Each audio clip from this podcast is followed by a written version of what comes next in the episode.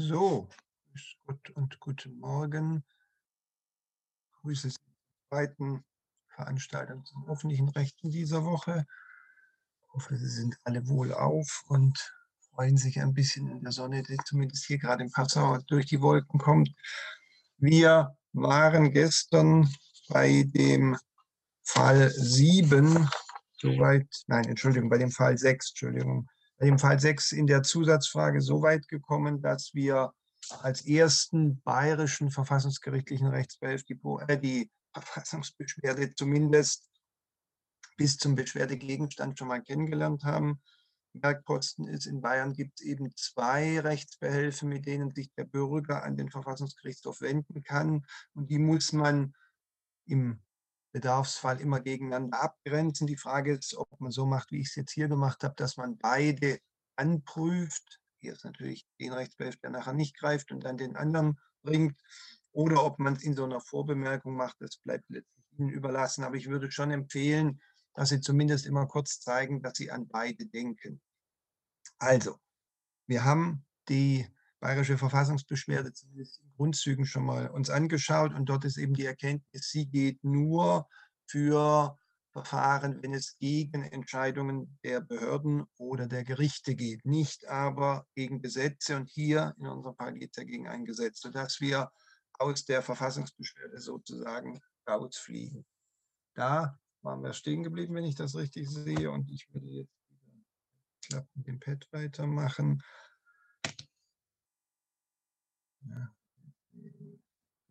Und da schauen wir, Text von gestern ist, genau.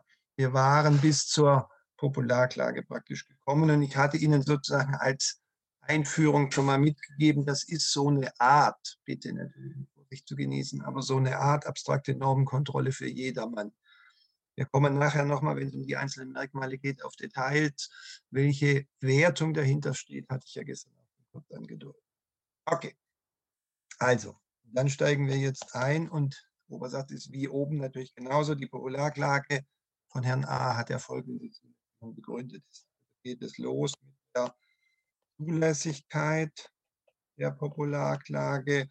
Und auch hier gilt wieder das Schema ist gleich wie sonst auch. Es geht also wieder los mit der Zuständigkeit des Bayerischen Verfassungsgerichtshofs. Sie können sich, wenn Sie wollen, Frage sozusagen an den Rand notieren, es geht um den Rechtsweg.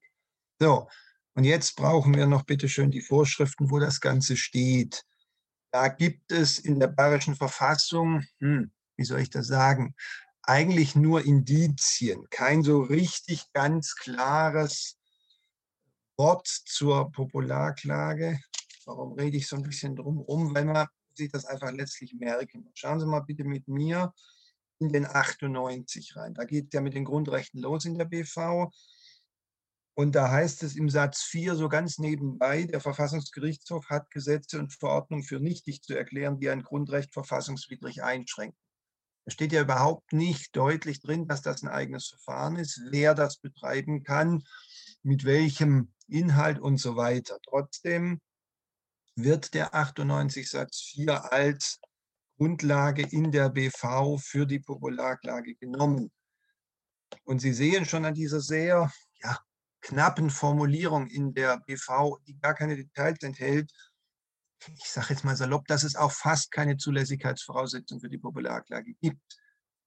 Es kann eben jeder, wirklich jeder, zum Schutz der Grundrechte und der Verfassung tätig werden und eine Popularklage erheben. Und das drückt diese Formulierung so ein bisschen aus. Trotzdem, wenn man sie wörtlich nimmt, steht eigentlich nichts von der Popularklage. Aber da steht ja eigentlich nur der Tenor drin. Der Verfassungsgerichtshof hat für unwirksam und für nichtig zu erklären. Da steht gar nicht, wer es machen kann. Aber da wird sie eben trotzdem drin verortet.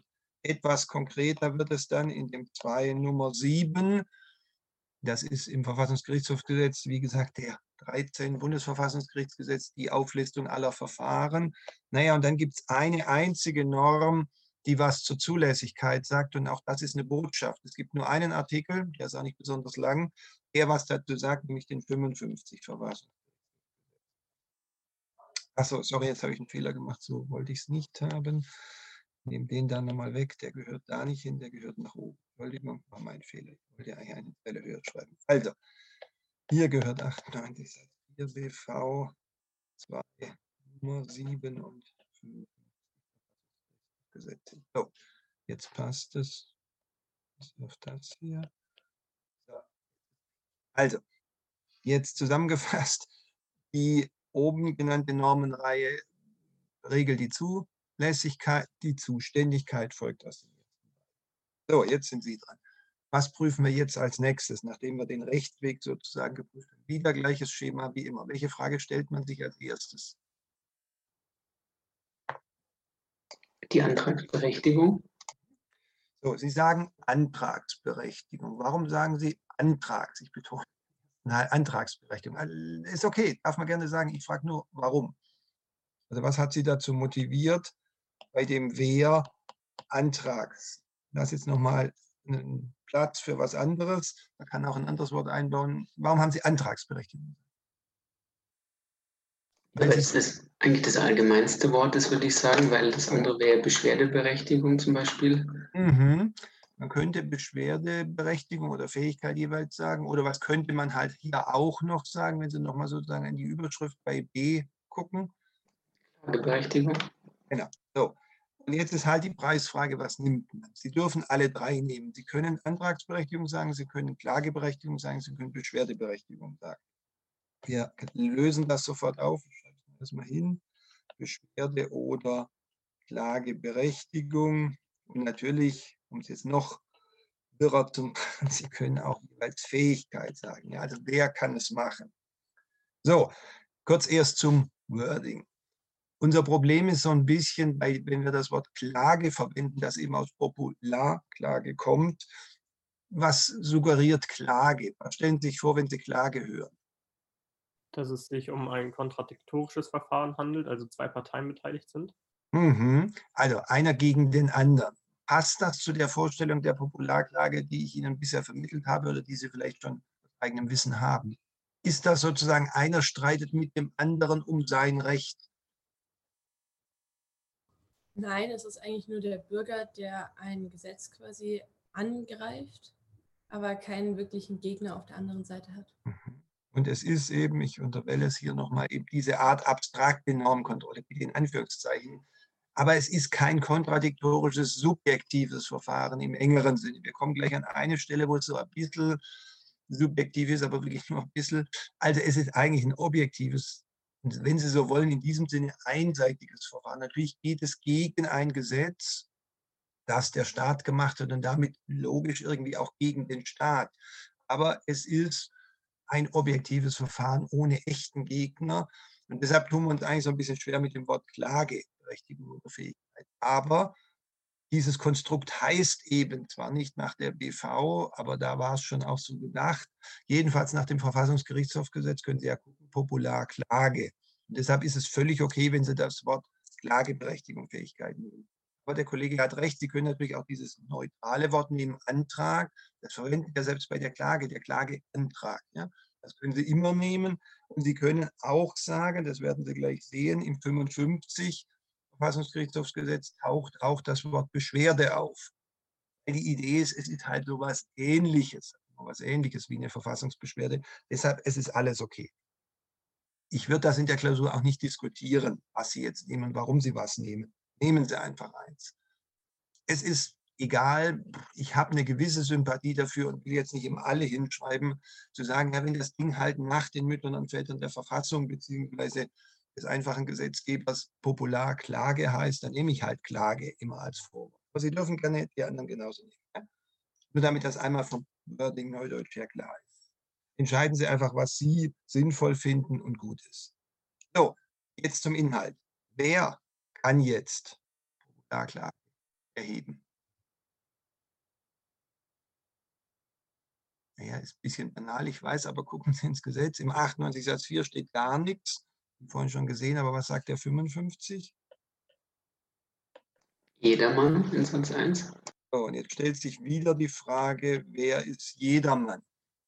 Machen wir mal kurz so eine Sammlung von Jedermännern. Jetzt bitte wo haben Sie das Wort jedermann sonst noch? kennengelernt im Kontext von Verfahren natürlich. War das schon mal dran? Wer erinnert sich? Nummer 4a, also die Verfassungsbeschwerde. Mhm, der Und da bedeutet, da bedeutet es ja jeder potenzieller Grundrechtsträger. Okay, also Sie könnten jetzt als erstes mal sozusagen für die Auslegung systematisch sagen, ich gucke mal, was im Grundgesetz jedermann meint. Da ist es bei der Verfassungsbeschwerde 93.1 Nummer 4a Grundgesetz plus Bundesverfassungsgerichtsgesetz jedermann eben jeder potenzielle Träger von Grundrechten. So, könnte man das hier übernehmen. Wäre systematisch denkbar. Aber Trennung der Verfassungsräume sind ja zwei verschiedene Verfassungen. Die bayerische ist auch älter. Wohlgemerkt, es steht nicht in der Verfassung, aber im ausgestaltenden Gesetz, sodass es vielleicht auch ein unterschiedlicher Begriff sein kann. So, der Wortlaut, mei, jedermann ist offen. Es kann weit wirklich jeder sein. Es kann natürlich auch enger sein, jeder der. Kann man schon auch noch als jedermann ansehen. Bleibt also Sinn und Zweck. Was ist Sinn und Zweck der Popularklage? Jetzt nochmal und bitte von Ihnen. Ich habe es ja gestern schon Abschluss ein bisschen angedeutet, aber jetzt versuchen Sie mal, das hier zu verwerten. Was will der Verfassungsgeber mit der Popularklage erreichen? Er möchte der Bevölkerung sozusagen, also dem normalen Bürger, die Möglichkeit geben, ähm, die Verfassungsmäßigkeit von Gesetzen etc. an den Pranger sozusagen zu stellen, ohne dass er direkt davon betroffen ist. Also wie quasi, ich kann mir, stelle mir das vor, wie so eine Art vierte Gewalt quasi, Okay, ja, ähm, okay. die eben da auch nochmal drauf Einfluss nehmen kann. Und dann würden Sie jedermann wie verstehen? Mit diesem Gedanken, Jedermann, der von ähm, hier der äh, bayerischen Verfassung nicht betroffen ist, aber wie man, ähm, wie sagt man das dann, der auf die, auf, auf die, der die bayerische Verfassung angewendet werden kann. Und wer ist das? Auf wen kann die bayerische Verfassung angewendet werden? Sorry, wenn ich so nachbohre. Ja, das haben Sie ja gestern gesagt. Also zum Beispiel, wenn ich jetzt in Bayern geparkt habe, ah, dann okay. wäre Mhm. das in dem Fall halt schon der Fall. Okay, Sie würden also den Bezug nehmen sozusagen zur bayerischen Verfassungsbeschwerde. Da steht Genau. jeder Bewohner Bayerns, was so weit verstanden wird, dass jeder, der mit dem bayerischen Staat in Berührung kommt. Würden das Genau. alle so sehen? Also, okay, erstmal als These, Sie sagen sozusagen parallel zu dem zufällig vielleicht etwas anders gewählten Begriff jeder Bewohner Bayerns, wie es die Verfassungsbeschwerde im 120. Was meinen die anderen? Also Sie haben ja gerade eben gesagt, Schutzzweck ist ja möglichst weitreichender Schutz der bayerischen Verfassung. Mhm. Und wenn die bayerische Verfassung schon selber den Begriff jeder Bewohner Bayerns kennt und jetzt aber jedermann verwendet, muss der ja noch weiter sein. Mhm. Und dann würde ich das halt sagen, ähm, dass jedermann wirklich jeder ist, also ohne Bezug zu Bayern sogar. Einverstanden? Jetzt könnte man Ihnen einzig entgegenhalten, was ja in der BV der Jedermann gar nicht steht. Weil da, wenn Sie nochmal lesen, 98 Satz 4 sagt ja nur, der Verfassungsgerichtshof hat Gesetze und so weiter für nichtig zu erklären. Kann man wiederum dagegen sagen, der sagt überhaupt nichts zu der Person, also ist völlig offen. Das wäre sozusagen das ja, Argument aus dem 98 Satz 4 und in der Tat die herrschende Sicht ist, jedermann ist, ich unterstreiche es einfach mal nur, wirklich jedermann ohne jede Einschränkung. Also noch weiter, als die Kollegin gerade gesagt hat, ich muss nicht mal Berührung mit dem bayerischen Staat haben. Also auch ein Lütje aus Flensburg oder weiß der Kuckuck woher, kann, wenn er lustig ist und meint, dass das nötig ist, Popularklage erheben. Es ist nicht mal nur die, Anführungszeichen, bayerische Bevölkerung, es ist wirklich jedermann. Könnte auch der Ausländer aus, weiß der Kuckuck woher sein. Ja, also wirklich alles, unabhängig. Es kann jede natürlich, jede juristische Person gleich welcher Provenienz, also öffentlichen Recht oder weiß wirklich jedermann. Und nochmal, der Zweck ist, und das ist das Grün und der Welt in der Mitte oben, es ist eine abstrakte Normenkontrolle zum Schutz der bayerischen Verfassung für alle. Also so wie Frau Weil schon gesagt hat, es ist so eine Art vierte Gewalt oder von mir aus Checks Balances, ja, aber diese Aufgabe obliegt wirklich allen. Allen, allen, allen, ohne Einschränkung. Auch der Staat selber kann es machen. Eine Fraktion kann es machen, eine Gemeinde kann es machen. Was weiß ich, wer sonst noch irgendwie sich tummelt, jeder kann es machen. So, das ist die Erkenntnis Nummer eins. Popularklage offen bis zum Geht. Wie gesagt, man kann es auch aus dem 98 Satz 14, wenn man darüber nachdenkt, da steht ja überhaupt nichts. Da steht ja nur der Verfassungsgerichtshof erklärt für nichtig. Und dann kann halt jeder das initiieren. So ist die Wertung. So, jetzt kann man trotzdem diskutieren. dass man diesen Jedermann beispielsweise, wenn es ein nicht rechtsfähiges Gebilde ist, irgendwie versucht, so ein bisschen, in den Griff zu kriegen, nach dem Motto, ich hatte gestern so ein Beispiel gebildet, es kommt eine Versammlung, also eine Gruppe von Menschen, die sich gegen das Versammlungsgesetz oder was auch immer wehrt. Und jetzt ist die Frage, wer spricht denn für die vor dem Verfassungsgericht? Da könnte man welche Vorschrift hier bringen, habe ich durchaus Sympathie für, muss man auch nicht unbedingt machen, wenn man sagt, jedermann ist wirklich jedermann. Trotzdem, es gibt eine Norm, die uns da ein bisschen hilft. Worauf will ich raus? Ich hatte gestern bei der Verfassungsbeschwerde schon auf hingewiesen. Den Artikel 30 VfGHG Genau. Der schickt uns wohin? äh, zu den Paragraphen 31 Nummer 1 und 62 1 Nummer 1 in der VWGO. Also bei einer natürlichen Person, genau. Also man würde einfach abstrakt sagen, 61, 62 VWGO und hier in der Tat wäre es für unseren Fall Nummer 1, Fall 1 und bei Nummer 1. Okay, so, jetzt hat der Kollege gestern schon bei der Verfassungsbeschwerde nachgebohrt hat und gesagt hat, ist nicht jeder Bewohner Bayerns schon spezieller, sodass ich den 61 gar nicht brauche. Haben wir gestern schon darüber gesprochen. Kann man hier natürlich jetzt wieder sagen, wenn jedermann schon so unendlich weit ist, brauche ich das. Wir hatten uns gestern darauf verständigt, dass ich zumindest den 62 dann brauche, wenn ich irgendein Anführungszeichen, Gebilde habe, das nicht aus sich heraus rechtsfähig und vor allem prozessfähig ist. Sprich, entweder so eine Vereinigung, die keine rechtliche Struktur hat, oder eine juristische Person, die irgendwie ihre Organe braucht. Bei natürlichen Personen bin ich völlig bei Ihnen, das ist weglassen. Kann man schon machen, wenn man sagt, jedermann ist einfach jedermann. Aber diese Vertretung bei nicht rechtsfähigen Gebilden oder bei solchen, die halt nicht selber sprechen können, wäre es, glaube ich, schon ganz sinnvoll, die Brücke. Hier kann man es in der Tat. So, also der A ist ein jedermann, völlig egal, wo er wohnt, welche Staatsangehörigkeit er hat, ob er rechtsfähig ist, sprich, also im Sinne rechtsfähig, volljährig oder nicht, alles egal. Kann alles jeder machen. Gut, nehmen Sie das einfach als Erleichterung sozusagen mit. Jedermann ist jedermann. Aber bitte schön nur hier. Das ist ja gerade das Besondere. Wir können es ja noch in Grün unterwellen. Das ist eben das Besondere der Popularklage. Das kommt aus ihrem Wesen. Wir alle, Sie alle, überhaupt alle sollen auf die bayerische Verfassung aufpassen. Nächste Frage. Was kommt jetzt? Na bitte. Nach dem Wer fragen wir. Der Antragsgegenstand, also das was? Genau. So, Sie haben sich jetzt für Antrag entschieden. Okay, nehme ich mal so mit. Sie können genauso gut Klagegegenstand sagen, haben wir ja diskutiert. So, was ist tauglicher Klage- oder Antragsgegenstand? Jetzt, wenn wir wieder in den 98 Satz 4 erstmal schauen, steht da ein bisschen überraschend drin, Gesetze und Verordnungen. Das muss man sich überlegen, das ist 1946 da reingeschrieben worden. Treten die Herrschaften, die das geschrieben haben, den gleichen Gesetz- und Verordnungsbegriff. Nur ganz kurzer Ausflug in der Systematik. Blättern Sie mal ein bisschen zurück mit mir, bitte bis zum 55.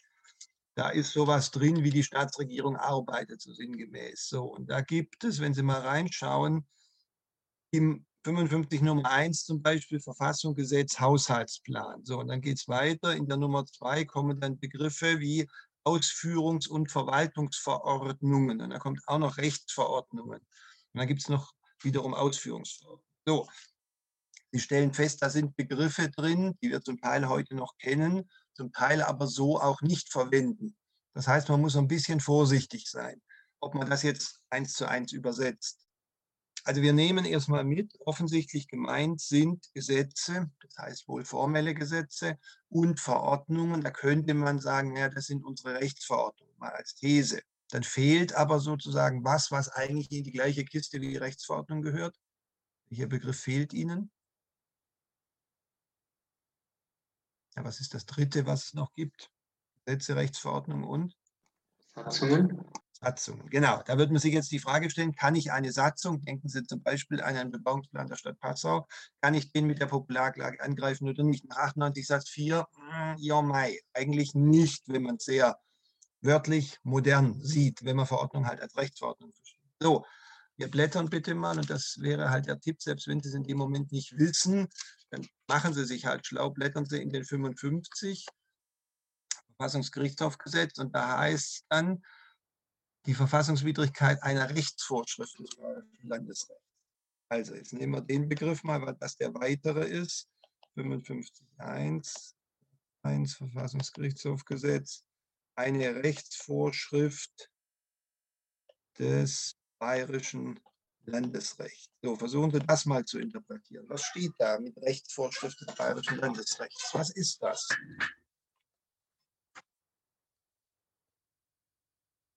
Legen Sie bitte mal den Begriff aus. Wenn Sie das jetzt so hören, was fällt Ihnen dazu ein? Sie können es gerne auch mit dem 98 Satz 4 vergleichen und im Hinterkopf haben, Problem Satzung. Ich kann das ja nochmal hier dahinter schreiben. Also Artikel 98 Satz 4 BV sagt Gesetz plus Verordnung, sodass man sich die Frage stellt, was ist mit der Satzung?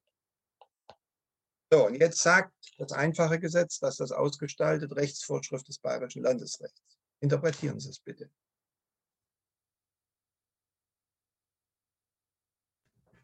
Vielleicht Rechtsverordnung des äh, bayerischen ähm, ja, des Landes halt. Sie würden Rechtsvorschrift sozusagen nur als Rechtsverordnung verstehen? Nicht nur, aber auf alle Fälle, das würde ich drunter fassen. Okay, was noch? Bohre ein bisschen nach. Also Sie würden sagen, eine Rechtsverordnung passt da drunter. Okay, würde ich jetzt mal mitmachen, ist eine Rechtsvorschrift. Ja. Was noch? Was ist noch eine Rechtsvorschrift? Ja, vielleicht ähm, Gesetze, die halt nur noch 3070 äh, GG gemacht worden sind. Also Landesgesetze, richtig? Das meinen Sie damit, ne? Ja, klar. Okay, ja, ja, gut, nur dass wir uns äh, verstehen. Also, Sie sagen formelle Landesgesetze, okay. Dann haben Sie gesagt Rechtsverordnungen, ja. Was ist mit den Satzungen? Passen die auch drunter? Hätte ich jetzt bejaht, ja. Ja, einverstanden bin ich bei Ihnen. So. Was ist mit einer Verwaltungsvorschrift? Ist das auch eine Rechtsvorschrift? Ich meine, Schrift steckt hinten drin. Oder Vorschrift. Also, Verwaltungsvorschrift über den Vollzug des XY-Gesetzes. Verwaltungsinterne, ja, so eine verwaltungsinterne Ermessensrichtlinie, Leitlinie.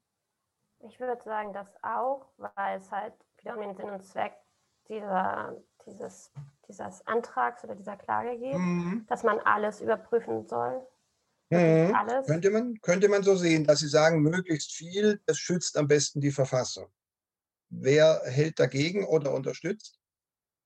Ich hätte jetzt gesagt, es wäre sinnvoll, dass diese Rechtsvorschriften nur solche sind, die sich auch gegen den oder an den Bürger direkt wenden und nicht eben nur verwaltungsintern äh, zum Beispiel verwendet werden. Warum? Sie sagen, das wäre sinnvoll. Warum? Weil der Bürger ja durch die Popularklage das Recht bekommt, eben Rechtsvorschriften anzugreifen. Und ich fände, das ginge ein bisschen sehr weit, wenn das auch verwaltungsinterne Vorschriften wären. Jetzt wird Ihnen Frau Fink sicherlich entgegenhalten. Wir haben doch gesagt, die Popularklage soll möglichst umfassend die Verfassung schützen. Dann lieber zu viel aufs Korn nehmen. Jetzt, ich versuche Sie zu provozieren. Was kann man, also ich sehe Ihren Punkt, dass Sie sagen, nein, das geht ein bisschen arg weit. Andererseits können wir sagen, lieber zu weit als nicht weit genug. Wer unterstützt vielleicht die eine oder andere Position? Gibt es noch ein Argument, auch aus dem, was wir haben, dass man vielleicht sagt, nee, Verwaltungsvorschriften doch nicht?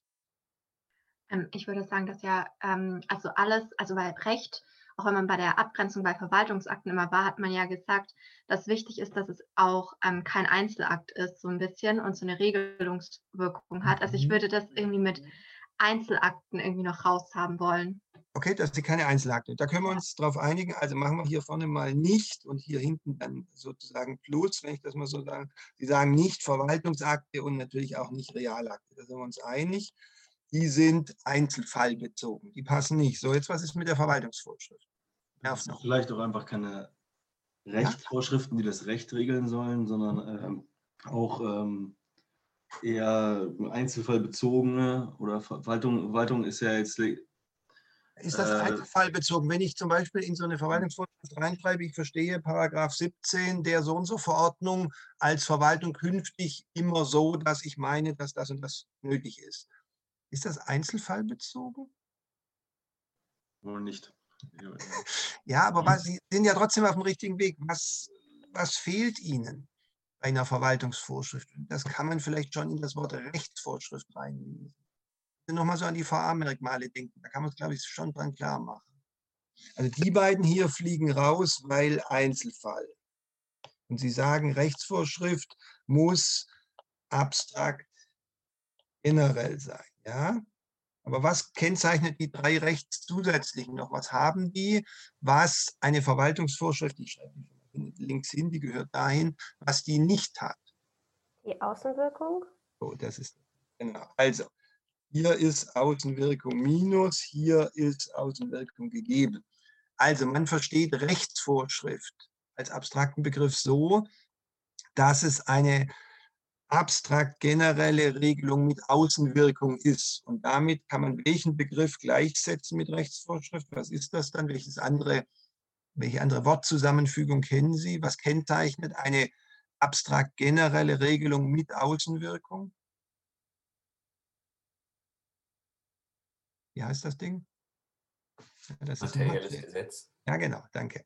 Das ist eben ein materielles Gesetz. So, das kann auch das Formelle sein. Auch das formelle Gesetz ist materiell, inhaltlich eine abstrakt generelle Regelung mit Außenwirkung. Und Abgrenzung zum VA ist lediglich, dass der, wie der Kollege richtig gesagt hat, halt nicht abstrakt generell, sondern konkret individuell oder irgendwas dazwischen ist. Also, Rechtsvorschrift hier oben entspricht materiellem Gesetz. Das kriegt man mit Auslegung, glaube ich, schon ganz gut hin. Weil Recht impliziert, es entfaltet eben Außenwirkung. Also man könnte ja auch sagen, Außenrechtsvorschrift. Das Außen lassen wir immer weg. Ja, das Innenrecht ist das Komische. Denken Sie an Kommunalverfassungsstreit und solche Geschichten. Da muss man ja irgendwie erklären, warum auch Innenrecht überhaupt justiziabel ist. Das ist das Ungewöhnliche. Recht heißt eigentlich immer Außenrecht. Es regelt ein Verhältnis zwischen Rechtssubjekten. So, lange Rede, kurzer Sinn das, was hier rechts steht, formelles Landesgesetz, Rechtsverordnung und Satzung, sind taugliche Gegenstände der Popularklage. So, wir können erstmal, damit Sie alle beruhigt sind, sagen, hier plus, jetzt soll ja dieses, nennen wir es weiterhin so, wie es in NRW hieß, LG, dieses Landschaftsgesetz, ist ein formelles bayerisches Gesetz. So hatten wir den Sachverhalt ja jetzt modifiziert. Also insofern hier unproblematisch. Das heißt, Sie müssen das auch nicht lang diskutieren. Aber wenn es drauf ankommt, nämlich bei Rechtsverordnungen und Satzungen, sollten Sie schon drüber nachdenken. So, jetzt darf ich mal so ein bisschen Mengenlehre kurz mit Ihnen machen außerhalb des Falles. Die beiden hier sind ein Problem, weil die kann man von und dem, was wir bisher gehört haben, auch wie angreifen beim Verfassungsgerichtshof. Von einer Behörde quasi. Ja, und deshalb mit welchem Rechtsbehelf? Mit der Verfassungsbeschwerde? Richtig, genau. Es ist die Frage, ist das nicht auch mit der Verfassungsbeschwerde, das war mit der bayerischen natürlich angreifbar. Ich scroll nochmal nach oben, das ist jetzt der Vorteil, dass ich das hier sagen kann. Wenn Sie nochmal gucken, der Beschwerdegegenstand der Verfassungsbeschwerde ist der Akt einer bayerischen Behörde. Und der Kollege sagt zu Recht, materie bloß materielle Gesetze wie Rechtsordnung und Satzung kommen ja von der Exekutive. Das ist ohne Problem eine Behörde. Sodass wir jetzt die Erkenntnis hätten, dass das irgendwie doppelt ist. Jetzt könnte, wenn ich Frau Fink das unterschieben darf, sie natürlich wieder sagen, ja, Mai, ist doch okay, dann schützen wir die Verfassung halt aus zwei Richtungen. Ich kann es mit dem subjektiven Rechtsbehelf Verfassungsbeschwerde tun und mit dem fast objektiven Popularklage. Trotzdem ein bisschen komisch. Wenn der Bürger, ohne es genau zu bezeichnen, einfach sagt, ich wehre mich dagegen, wissen Sie als Gericht nicht, was es ist. Dass Sie eine Sache mit zwei Verfahren angreifen können, ist so ein bisschen fragwürdig. Deshalb hat sich der Verfassungsgerichtshof hier für eine Abgrenzung entschieden. Die will ich einfach an der Stelle kurz erklären, ohne dass sie hier eine Rolle spielt. Was ist vorrangig? Jetzt könnte man in allen Rechtstexten, die wir haben, sprich BV und Verfassungsgerichtshof, suchen. Auf den ersten Blick findet man nichts. Da steht nirgends, das eine ist vorrangig vor dem anderen für diese Überschneidung hier. Deshalb hat sich der Verfassungsgerichtshof auf die Suche gemacht und sehr im Detail gebohrt. Das will ich Ihnen jetzt einmal an dem Beispiel zeigen. Und es können Sie sich einfach merken, falls es darauf ankommt. Sie können es, denke ich, dann auch nachvollziehen. So, wir schauen mal nochmal in den Artikel 2 bitte rein des Verfassungsgerichtsgesetzes. Da sind ja, so wie im 13. Bundesverfassungsgerichtsgesetz, alle Verfahren aufgeführt. Da sehen Sie zum Beispiel unsere Verfassungsbeschwerde unter der Nummer 6 und die Popularklage, der Nummer 7. So, soweit so schön. Und jetzt gibt es einen Artikel 3, der legt jetzt bezogen auf den 2 fest, in welcher Besetzung der Verfassungsgerichtshof entscheidet. Wir lesen den einmal, dann ist gut.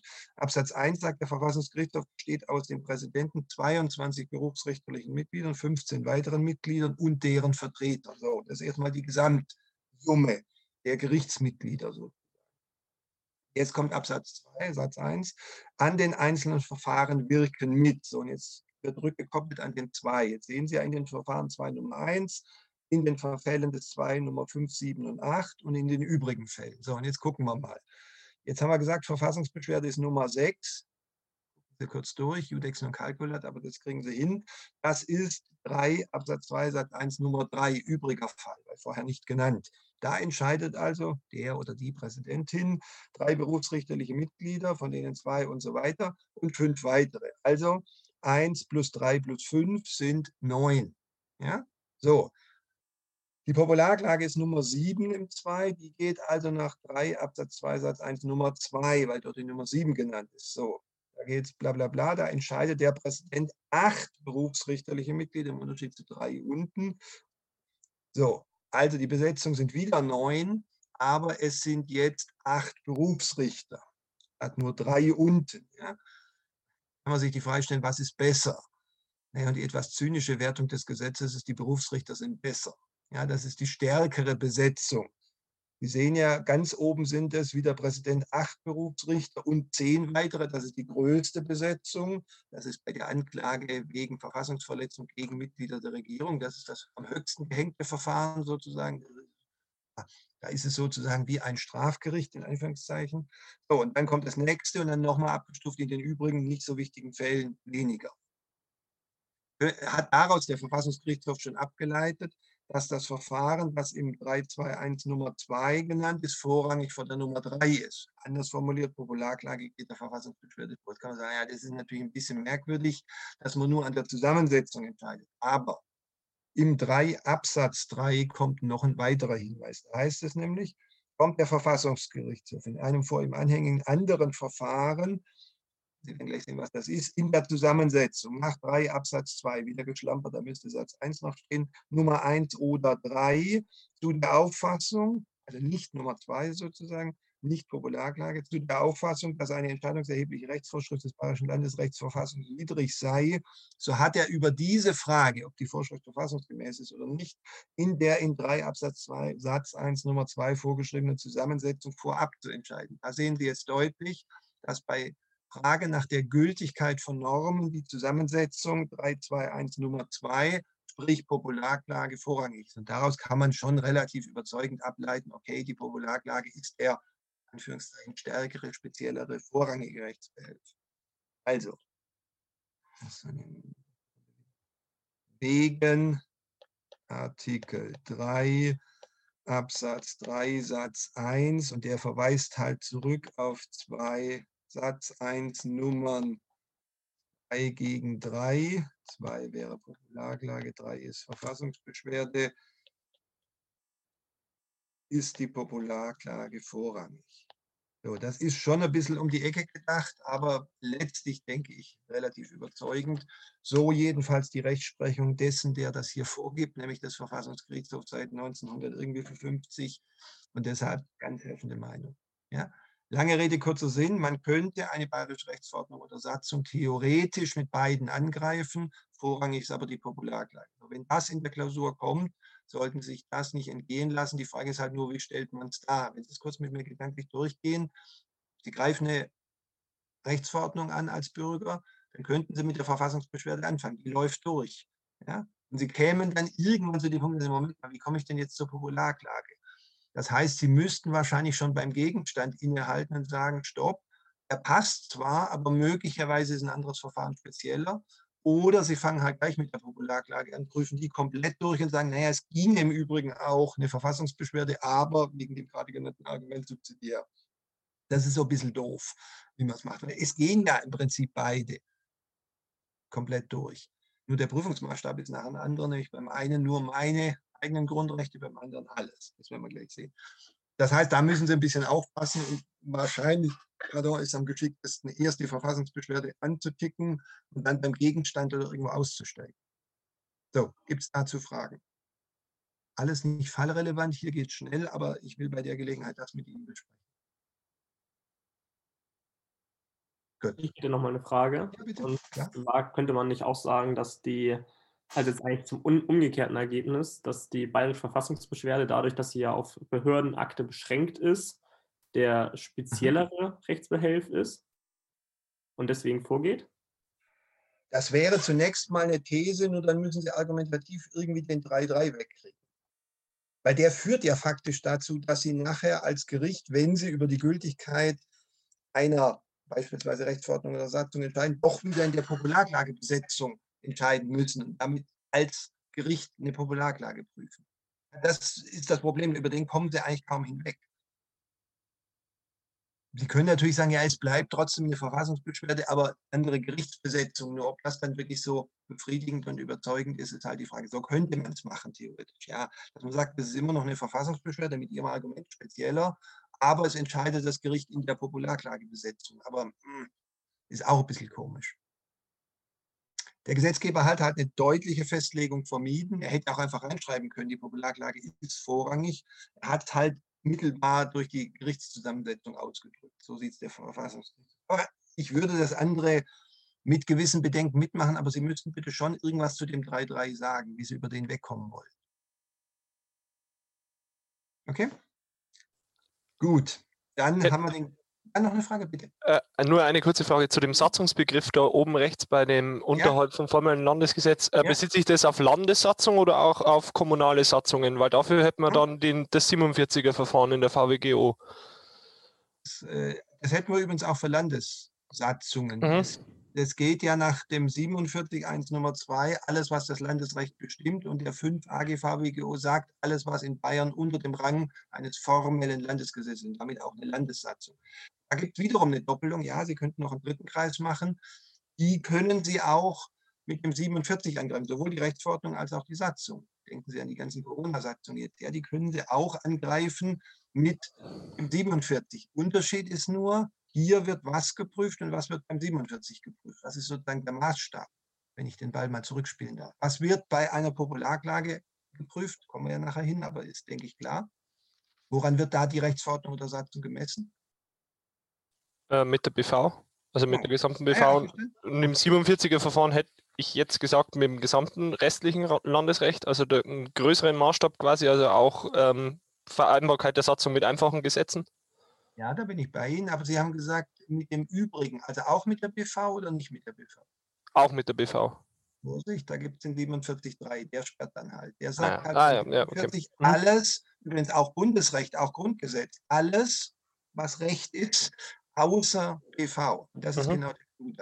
Also wenn Sie nachher sagen, Ihre Rechtsordnung oder Satzung des bayerischen Rechts, egal ob Land oder Kommune, Kreis, was weiß ich, egal, fällt alles drunter, dann müssen Sie halt dann überlegen, wollen Sie sagen, die verstößt gegen die BV, dann bleibt nur die Popularklage, weil 47.3 den VGH da aussperrt. Oder wollen Sie sagen, die verstößt gegen das ermächtigende Gesetz, was auch immer das ist, oder, oder, oder, oder gegen das Grundgesetz, dann nur 47, weil der Verfassungsgerichtshof sich daran eigentlich nicht orientiert. Das ist natürlich die Frage, wenn es gegen das Grundgesetz verstößt, muss er das nicht eigentlich inzident irgendwie auch prüfen, da findet er irgendwelche Mittel und Wege. Aber eigentlich ist sein Prüfungsmaßstab nur die BV. Okay. schön. Danke für den Hinweis. Genau, das ist dann nochmal die Abgrenzung. Also machen wir hier noch sozusagen als zweites hin. 47 HWGO, jetzt muss ich quetschen, weil es nicht passt. Da schreibe ich halt als Problem hin oder sozusagen als Merkposten Absatz 3 heißt nicht BV. Genau, so ist es, so passt. Gut, sehr schön. Danke für die Frage auch. So, jetzt. Wenn sonst nichts ist, komme ich zu viertens. Was kommt jetzt? Nächster Prüfungsschema. Also jetzt haben wir wer und was geklärt. Was kommt jetzt? Normales Schema, immer gleich.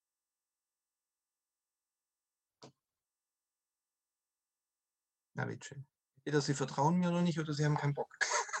Eine Befugnis oder? Ja, genau. Antrag, oder, oder Befugnis. Bleiben mal bei dem Wort Antrag, aber Sie dürfen gerne Klage sagen, kein Problem. So. Klagebefugnis ist höchstens die Gefahr, dass Sie irgendwie auf die Idee kommen, 42.2 analog zu machen. Das bitte schön nicht. So, also die Frage ist, warum oder unter welchen Umständen könnten Sie Popularklage erheben? So, Und jetzt bitteschön, kommt sozusagen tatatata, wie die Regie aufgepasst hätte, wäre jetzt so ein Fanfarenstoß gekommen.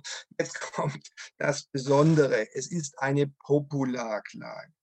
Wenn Sie an 42.2, den ich gerade schon genannt habe, denken, würden Sie eben letztlich fordern, dass die Möglichkeit besteht, in eigenen Rechten verletzt zu sein. Die, die Beschwerdebefugnis bei der Verfassungsbeschwerde denken, müssen wir die Möglichkeit einer Verletzung in Grundrechten und zwar selbst gegenwärtig und unmittelbar. Was wird hier verlangt? Weil es eine Popularklage ist. Und der Bälle schon mal grün, was erinnern soll an das, was oben steht. Das ist eine Popularklage. Ja, da wird was, eigentlich gar was würden Sie sagen, was brauchen wir? Oder? Pardon? Kam akustisch bei mir einfach nicht. Ähm, da dürfte eigentlich nicht viel oder beziehungsweise gar nichts verlangt werden. Okay. Das Dumme ist nur, ich kann jetzt nicht hinschreiben, nicht viel. Deshalb, ich kann aber gerne mal schreiben, keine eigene Rechtsverletzung. Sonst wäre es ja keine Popularklage, wenn ich eine eigene bräuchte. Das können wir schon mal hinschreiben. So, positiv formuliert, was würden Sie dann verlangen? Sie können gerne nochmal in die Normen schauen. 98 Satz 4 sagt da wieder nur was von Verfassungswidrigkeit. Das klingt so, als ob gar nichts nötig sei. Jetzt gucken Sie mal in den 55. Was finden Sie da? Ähm, nach Artikel 55 Absatz 1 äh, Satz 2 muss halt nur dargelegt werden, dass irgendein durch die Verfassung gewährtes äh, Grundrecht äh, eingeschränkt wird. Mhm. Was ist jetzt sozusagen das Auffällige. Jetzt muss ich ja doch eine Grundrechtsverletzung darlegen. Oder man, pardon, man wird das wieder so verstehen, dass es möglich sein muss. Aber was ist jetzt das Besondere? Äh, es kann ein Grundrecht von irgendjemandem sein. Also es muss, wie gesagt, kein eigenes sein. Also Möglichkeit der Verletzung, ich muss es jetzt ein bisschen ungeschickt formulieren, eines Grundrechts und Grundrecht mache ich auch mal in Anführungszeichen, das steht da ja aus der Verfassung gewährten Rechts, klären wir gleich noch, von, und das ist jetzt eben das Besondere, irgendjemandem. Kann natürlich mein eigenes sein, aber es kann auch das Fremde sein. Also was erlaubt mir die Popularklage letzten Endes prozessrechtlich gesprochen? So eine Art Prozessstandherrschaft? Ja, einverstanden. Das ist jetzt das, was Prozessualisten eigentlich ganz furchtbar finden, weil man das nach unserem System eigentlich überhaupt nicht darf, wenn es nicht irgendwelche Sonderfälle gibt, dass man fremde Rechte im eigenen Namen geltend macht. Aber hier ist es erlaubt. Das ist eben das Besondere Mai, so sagen wir halt. Ne? Das ist die Besonderheit für Bayern, ausnahmsweise hier erlaubt. Das sollten Sie sich schon auf der Zunge zergehen lassen. Da sind wir schon ein bisschen stolz drauf, weil wir so was Schönes haben. Das hat sonst niemand. Und weil es halt aus der Geschichte raus schon erklärbar ist. Ich komme gleich darauf zu sprechen, wo das herkommt. Ja? So, also, erstmal bitte mitnehmen. Es muss die Möglichkeit der Verletzung eines, wie es in 55 heißt, durch die Verfassung gewährleisteten Grundrecht sein, wobei Grundrecht untechnisch gemeint ist. Also beispielsweise kann man sich auch darauf berufen, dass das Recht der Kommunen auf Selbstverwaltung aus 11.2.2 BV verletzt ist. Auch das ist in diesem Sinne ein Grundrecht. Allerdings kann man sich nicht darauf berufen, dass das Recht des Landkreises aus 10 verletzt ist, weil das kein Recht ist. Wir kommen da später noch darauf zu sprechen. 10 ist nur objektiv. Die Landkreise haben nach der BV kein Recht die Gemeinden schon. Weiterhin kann man sich auch berufen auf zum Beispiel das Recht der Abgeordneten auf freies Mandat. Auch das wäre in diesem Sinne ein Grundrecht, untechnisch gemeint. Ja. Wenn also ein Gesetz jetzt die Freiheit der Abgeordneten über Gebühr einschränkt, könnte man auch das mit der Popularklage angreifen. Nochmal, sie dient dem Schutz der Verfassung und aller in ihr gewährten, untechnisch jetzt Rechte da bitte das Wort Grundrecht im 55 zwar nicht so eng nehmen, sondern das ist untechnisch gemeint. Es muss aber irgendeine Rechtsposition sein. Sie können nicht in der Befugnis einfach sagen, das Rechtsstaatsprinzip ist. Das reicht nicht. Ja, das ist kein Recht. Müssen irgendwie was finden und notfalls nehmen halt die Handlungsfreiheit. Wenn die Norm irgendwie belastend ist, wird schon irgendjemand möglicherweise seine Handlungsfreiheit verletzt sein. dann können Sie Inzident reinschachten in das Rechtsstaatsprinzip. Das muss irgendwie weiß mal das R ein, es muss irgendein Recht drin. So, ist das erstmal allen von der Idee her klar?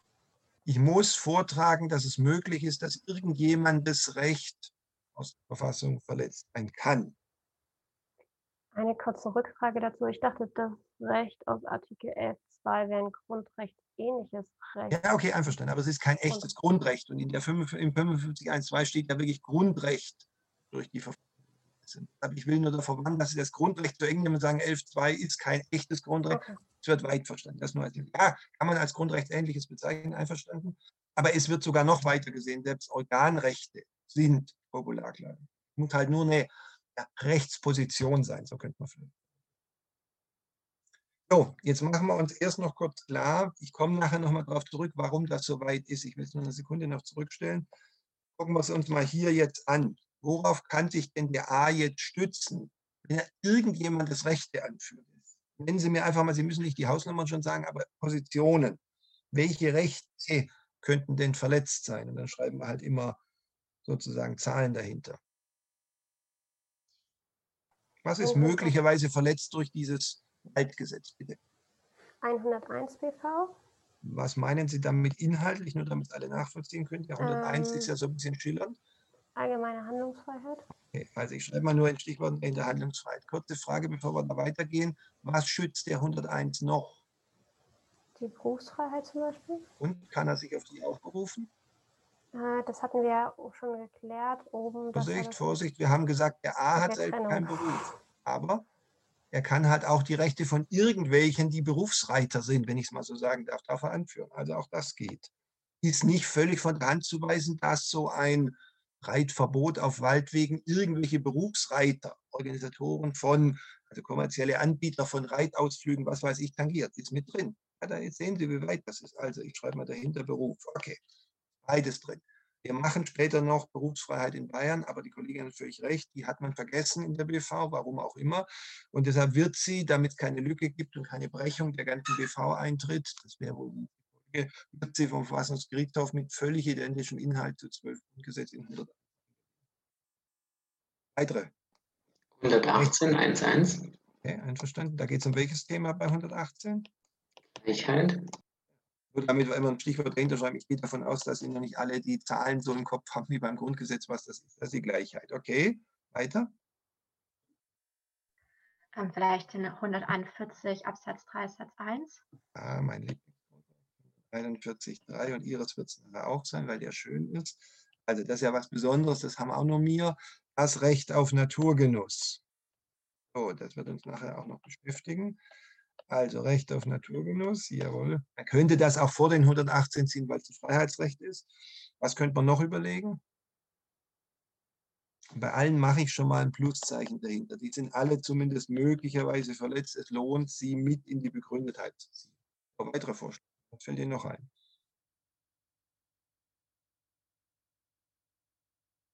Noch, Sie können gerne oben gucken, was wir diskutiert haben. Dann können wir so ein bisschen beim Grundgesetz, dann können wir so ein bisschen abgrenzen.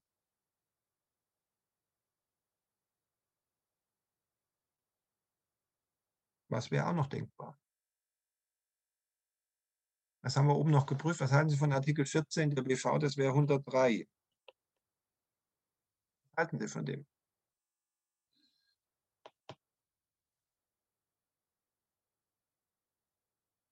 Wie haben wir den Artikel 14 oben rausgeschmissen? Wer erinnert sich? Der A ist Eigentümer von Pferden. Also insofern hat er einen 14 oder 103 hier. Aber, was haben wir gesagt? Dass die Nutzungsbefugnis eben gerade nicht so weit reicht, ähm, bis halt das Eigentum anderer Dritter betroffen ist. Mhm. Also das Recht am Pferd im Sinne von das Eigentum am Pferd berechtigt mich nicht, andere Wege zu benutzen. Wie würden Sie das jetzt hier sehen? Hinter das jetzt hier was, dass es eine Popularklage ist? Jetzt logisch denken. Man könnte auf das Eigentum der Wege theoretisch abstellen. Das Eigentum an den Wegen, ja, aber das ist also, ja nicht eingeschränkt. nicht mehr so ähm, frei verfügbar sind, sozusagen. Okay, wenn das ein Privatweg ist. Jetzt wäre sowieso erstmal die Frage, ob das Gesetz sich auf Privatwege erstreckt oder nicht nur auf staatliche Wege, also gemeindliche Länder. Ja, die Frage ist halt, beschränkt es wirklich das Eigentum? Sie würden sagen, ja, weil dann ich nicht mehr jeden reiten oder nutzen lassen darf. Hm, ja, theoretisch. Wenn wir den Aspekt mal außen vor lassen und nur die Überlegungen nehmen, die der Kollege gerade geschildert hat fürs Grundgesetz. Ich will nur Ihr Transfervermögen testen. Es ist dort woran gescheitert im Grundgesetz? Ist es daran gescheitert, dass der A das Eigentum nicht hat oder woran ist es gescheitert? Und dann die Frage, was, wie wirkt sich jetzt aus, wenn er auch fremde Rechte geltend machen kann? dass das Eigentum ja nicht komplett wertlos wird dadurch, weil er immer noch reiten kann, ja auf dem Reitplatz oder eben auf den anderen Wegen. Mhm. Ähm, also dogmatisch formuliert, es fällt. auch bei anderen genauso sein, weil es eben jetzt nicht eigentlich seine Betroffenheit das Problem war, sondern überhaupt die Einschränkung sozusagen das Problem. Nee, die Berührung des Schutzbereichs, also der bleibt bei Minus, da ändert sich nichts. Wenn man nicht mit der Kollegin irgendwie auf das Eigentum an den Wegen abstellt, würde ich jetzt sagen, sehe ich nicht unbedingt, aber wenn Sie das so sehen wollen, aber Eigentum am Pferd ändert sich nichts. Er kann immer noch seines oder fremdes Eigentum am Pferd geltend machen, nur das ist gar nicht berührt vom Schutzbereich her. Das bleibt bei Minus. So, was halten Sie von der Freizügigkeit? Ich gebe 109 vor, da ist die Freizügigkeit in der BV geregelt, entsprechend. Kurz ja.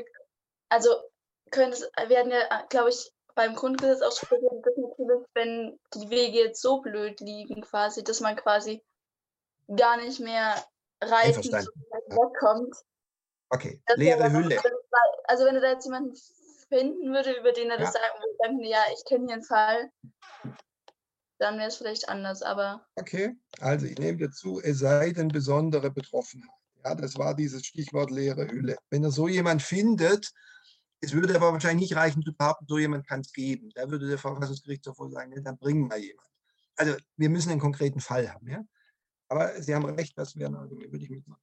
Wenn er so jemand findet, das wäre jetzt der Unterschied. Wenn wir oben gesagt haben, bei ihm fehlt es an der besonderen Betroffenheit, aber er findet jemand anders, dann könnte das. Ja, das wäre dann wieder Prozessstand. Sehr schön. Ja, okay, einverstanden.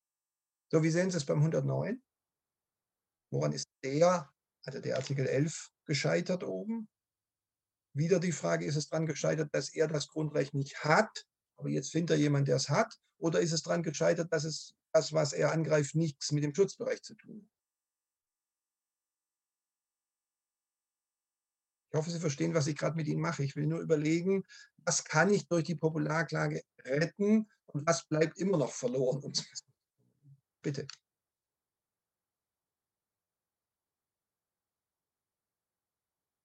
Na bitte, wie ist es da beim 100? Warum ist ja, der 11 gescheitert? Ja? Wir sind beim 11 äh, rausgeflogen, weil wir gesagt haben, das ist auch schon nicht auf dem Schutzbereich umfasst, weil wir gesagt haben, dass der 11 nur darauf bezogen ist, dass man irgendwo längerfristig sich dann aufhalten möchte, gegebenenfalls noch der Weg dahin, wenn man diesen Weg als Ziel definiert, dann dort seinen längeren Aufenthalt zu machen. Aber das würde er nicht beim Reiten tun. Also scheitert es auch wiederum nicht an der persönlichen Betroffenheit, sondern dass wir schon das Verhalten selbst nicht als tatbestandlich sehen. Einverstanden. Und deshalb bleibt das so, es sei denn, er findet jemand, und da wird er niemand finden. Wer soll in seinem 11 oder von mir aus jetzt 109 BV betroffen sein? Ich glaube, da wird man niemand finden. Wenn er jemand findet, bitteschön. Ist nicht. Ja, also die zwei letzten, wenn wir mal den Einwand von Frau Winröder weglassen, der berechtigt ist, die letzten zwei sind nicht daran gescheitert, dass er nicht dieses Grundrecht hat, sondern dass das Grundrecht ihn und niemanden in dieser Hinsicht schützt. Und das ändert natürlich auch mit der Popularklage nichts. Ja? Wenn es nur daran gescheitert ist, dass er das Grundrecht nicht hat, dass er nicht Eigentümer ist oder sowas, dann kann er jetzt jemand anderes Eigentumsrecht bringen. Das ist genau der Unterschied. Aber Prozessstandhaft heißt nicht, dass ich Rechte, die es gar nicht gibt, geltend machen kann. Ja, das sollte Ihnen klar sein. So, wir kommen aber dazu im Ergebnis Plus. So, meine Damen und Herren, was habe ich unter den Tisch fallen lassen? Vergleichen Sie das mal mit der Verfassungsbeschwerde. Was habe ich jetzt eigentlich nur geprüft? Ich habe nur geprüft die Möglichkeit der Verletzung eines Grundrechts. Was habe ich nicht geprüft, was wir bei der Verfassungsbeschwerde prüfen? Die qualifizierte Betroffenheit. Warum habe ich die nicht geprüft? Habe ich die vergessen? Ja, weil wir sagen, dass es darauf gerade nicht ankommt. Ja, okay, und warum nicht? Jetzt überlegen Sie mal, warum kommt es darauf nicht an? Also Sie haben mich nicht ertappt, ich habe sie nicht vergessen, sondern bewusst weggelassen. Aber warum? Und Sie sollten sie auch gar nicht erwähnen, um das gleich zu sagen. Aber warum nicht? Also wenn man da auch nochmal von dem Schutzbereich oder beziehungsweise von dem Telos der Popularklage kommt, dass eben die Verfassung geschützt werden soll von allen, dann ist ja das eine wahnsinnige Einschränkung, wenn man sagt, ja nee, aber du musst trotzdem noch eigene Rechte geltend machen. Deswegen, ähm, ja, um diesem Telos eben da quasi genug Raum zu geben, ähm, ja, braucht also man. Sie haben jetzt das Merkmal selbst betroffen damit weggeschossen, weil wir ja gerade gesagt haben, es ist Popularklage. Warum haben Sie auch gegenwärtig und unmittelbar weggelassen? Ähm, Wenn Sie das noch ein bisschen zuspitzen, bitte, ja? Ja, machen Sie. Es ist ein objektives und kein subjektives Verfahren. Richtig, das sind zwei subjektive Elemente. Ich muss selbst gegenwärtig, ich selbst jetzt gerade und unmittelbar ich direkt betroffen. Das sind alles subjektive Elemente, die fliegen alle raus. Also, Frau Profstedt hatte schon recht, es hängt an der Wertung des Ganzen, aber vielleicht noch deutlicher zugespitzt, alle drei Elemente dieser qualifizierten Betroffenheit sind individualisierte, subjektive Elemente in dem Sinne. Die fliegen alle raus, was damit nichts zu tun hat. Ja, es kommt nicht darauf an, ob ich gerade jetzt selbst und unmittelbar betroffen bin. Es kommt nur darauf an, dass irgendjemand vielleicht betroffen sein könnte. Im Zweifel zu viel angreifen. Es geht um den Schutz unserer heiligen Verfassung. Also Sie sehen, das ist sehr, sehr, sehr soft, die Voraussetzung. Aber es muss irgendein Recht aus der Befreiung spielen. Also nicht nur Rechtsstaatsprinzip, das reicht nicht. Das wäre ein Fehler. Ja. Es muss schon irgendwas an Rechten kommen. Soweit ist die Popularklage dann doch noch ein bisschen, bayerisch formuliert, ein bisschen. Muss um ein Recht gehen, aber das ist das Einzige. Ein subjektives Teile, würde der Schwabe sagen. So, gut. Nächste Voraussetzung. Heimatlichen Idiom immer zum Grinsen zu bringen, damit Sie es merken. Gut, weiter. Was kommt jetzt noch? Was würden Sie jetzt prüfen noch? Klassisch nach dem Schema, nach dem Warum kommt noch. Kurze Überlegung, theoretisch könnte Rechtswegerschöpfung kommen, aber das gegen ein Gesetz im weiteren Sinne geht, jedenfalls auch gegen formelle Gesetze, macht das schon wenig Sinn. Und natürlich soll hier die Verfassung geschützt werden. Schnell, direkt, kräftig, also keine Rechtswegerschöpfung. Auch nicht hinschreiben. Aber was kommt noch als klassischer Punkt? Form und Frist. Genau. So, machen wir erstmal die Form. Sie können die gerne zusammenziehen, die beiden. So, da gibt es ähnlich wie auf der bundesverfassungsgerichtlichen Ebene eine Vorschrift, die vor die Klammer gezogen ist. Das ist der 14 Absatz 1 Satz 1 Verfassungsgerichtshofgesetz. Das ist sozusagen der 23 Bundesverfassungsgerichtsgesetz, der gilt für alle. So, jetzt könnte man pingelig sagen, ähnlich wie auf Bundesebene, es könnte ja immer noch spezifische Vorgaben geben. Man könnte den 55.1.2 auch hier bringen und sagen, das ist eine formelle Vorgabe. Er hat darzulegen, was. Kann man machen, wer das mag. Wir haben ihn ja eigentlich schon, wenn Sie nochmal oben gucken, schon bei der Antragsbefugnis wertet. Ich würde ihn auch eher da oben sehen, aber ich will nicht verhehlen, dass manche den auch hier unten bringen. Also, im Prinzip gibt es auch da nicht viel. Ich muss es schriftlich und begründen und mehr nicht. Aber von mir aus können Sie 55 auch hier, habe ich kein Problem mit. So, jetzt hatte die Kollegin noch die Frist genannt. Was ist mit der? Wieder im 55 gucken und finden nichts. Jetzt können Sie überlegen, hatten wir es vergessen oder Sie gehen noch mal mit der Kollegin gerade so ein bisschen vom Normzweck aus. Fassen wir noch mal zusammen. Was ist Sinn der Popularklage? Und passt dazu eine Frist? Wenn man die Verfassung schützen möchte, passt eigentlich keine Frist dazu. Nicht nur eigentlich, passt keine, ja, ist schon richtig. Also, man kann hier notieren, Frist keine, Stichwort Normzweck. Sie können es aber von mir aus auch einfach weglassen. Stichwort, ich begründe meinen Aufbau nicht. Das ist jetzt wieder so ein bisschen die Geschmacksfrage. Also ich fasse jetzt nochmal zusammen, sozusagen Zwischenerkenntnis, Take-Home-Message bei der Popularklage. Wenn Sie jetzt einfach nochmal die Voraussetzungen Revue passieren lassen für die Zulässigkeit. Die Zuständigkeit geschenkt. Erste ganz, ganz softe, niedrige Hürde ist, wer kann es machen? Es kann wirklich jedermann machen. Warum? Weil jede Person, juristisch oder natürlich, jederzeit, ich scroll nach unten sozusagen zur Frist, jederzeit ich scroll in die Mitte, ohne eigene Betroffenheit die Verfassung schützen soll. Es ist, das fand ich schon ganz gut, das Bild vorhin sozusagen eine vierte Gewalt, in Anführungszeichen bitte natürlich aufgestellt worden. Alle, wir alle, Sie alle, alle müssen aufpassen auf unsere Verfassung in Bayern und können deshalb jederzeit zum Schutz dieser Verfassung, wenn es um eine Bedrohung durch Rechtsvorschriften geht, also abstrakt generelle Regelungen mit Außenwirkung, können wir zur Waffe, Anführungszeichen, der Klage greifen. Deshalb sind deren Voraussetzungen so verdammt niedrig. Dahinter steht der Gedanke, jetzt muss ich mal kurz pathetisch werden, manche kennen das schon, aber das schadet nicht, einmal im Kurs muss das mindestens passieren. Es ist ein Vermächtnis in dieser Verfassung drin. Schlagen Sie mal bitte die allererste Seite der Verfassung auf, diesen sogenannten Vorspruch. Auf Bundesebene würde man Präambel sagen. Und den lesen wir jetzt einmal, damit Sie ihn gelesen haben.